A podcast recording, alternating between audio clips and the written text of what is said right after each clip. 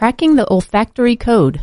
Up next on the scope. Examining the latest research and telling you about the latest breakthroughs. The Science and Research Show is on the scope. I'm talking with Dr. Matt Wachowiak, a USTAR professor of neurobiology and anatomy at the University of Utah.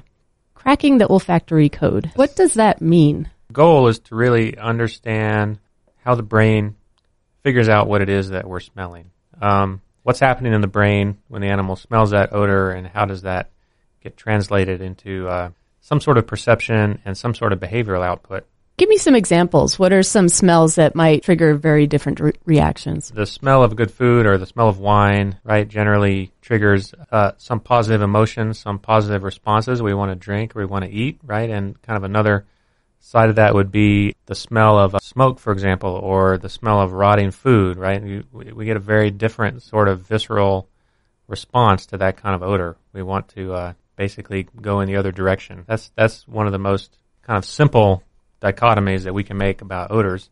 Um, but of course, odors are very, very complex in terms of their perception. Right? We there's a huge amount of, of information that we take out of out of odor beyond just good and bad. Why do you think it's important to to kind of understand this code? Just in terms of using this as a system to understand how the brain processes information, uh, I think it's really important to understand olfaction. Um, because it's so complex as a as a sensory problem, it's very different from almost any con- other sensory modality. For example, vision or touch or hearing. Um, simply because we're actually detecting molecules from the air. They come in a huge range of different structures. They're not organized in a very clear way, the way light, for example, is, mm-hmm. or, or sound. Um, and so it's just a very different problem that the brain has to solve, and, and we don't understand much about how the brain solves that problem. So, so just as a way of getting new insights into how the brain processes complicated information, um, I think it's really important to, to study olfaction. Um, so give me a, an, a sense of the scale of, of the problem that you're facing. Right. So I mean, this is this is really one of the challenges with olfaction, and, and why you know, it's it's one of the most complex senses and still one of the least understood. Is uh, in mammals like uh, uh, mice and uh, rats and and other rodents which have very well developed sense of smell. They have about a thousand receptors. It's actually the largest gene family in the genome.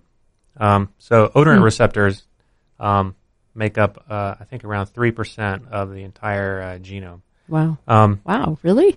Yes.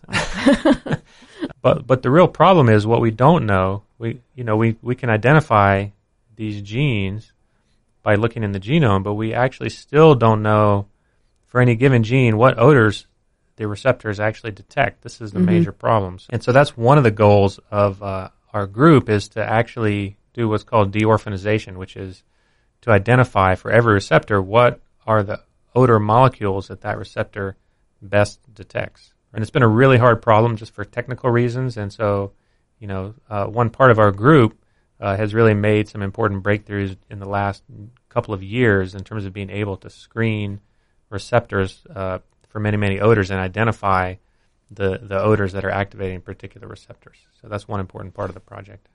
And it's it's probably not. I imagine it's not that there's one odor for one receptor. So the receptors can be activated by many odors. Another big part of this problem is that there are so many potential odors out there in the uh, environment. I mean, you know, the number of number of compounds that smell that we can smell um, is easily in the thousands. Um, there have been some estimates that are orders of magnitude higher than that in the millions, and that's debatable. But um, the number of compounds that uh, that are volatile that receptors might be able to detect is huge. And so, you know, another kind of ambitious part of this project is to really screen a, a fairly large number of compounds. We're going to screen a thousand different odors um, across the, all of the receptors. So the goal is to first kind of deorphanize all the receptors using this panel of a thousand odors.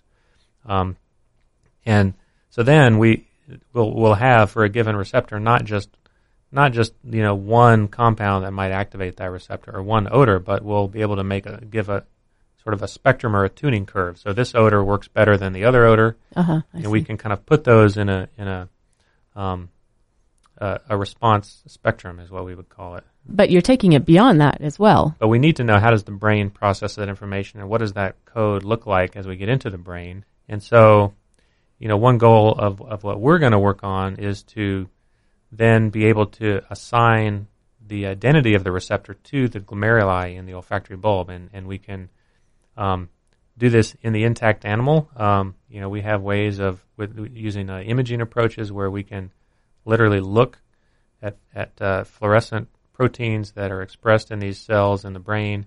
We can look in the intact animal and watch activity happen basically with uh, with imaging, and so then we can kind of follow what happens as we go from from the sensory neurons into this first stage of the brain. And are you tracking behaviors as well? Like what? Um... Yeah, so this is another part of the project right now.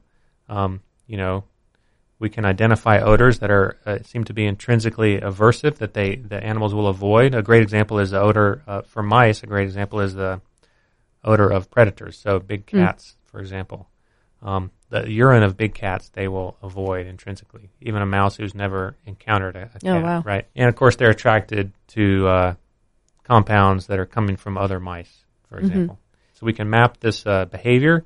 Um, you know, we're studying the olfactory bulb. There are other, certainly the information from the bulb goes farther into the brain, into uh, parts of the olfactory cortex and a part of the brain called the amygdala, which is, um, you know, thought in many different contexts to be really important in uh, emotional responses and to all kinds of stimuli.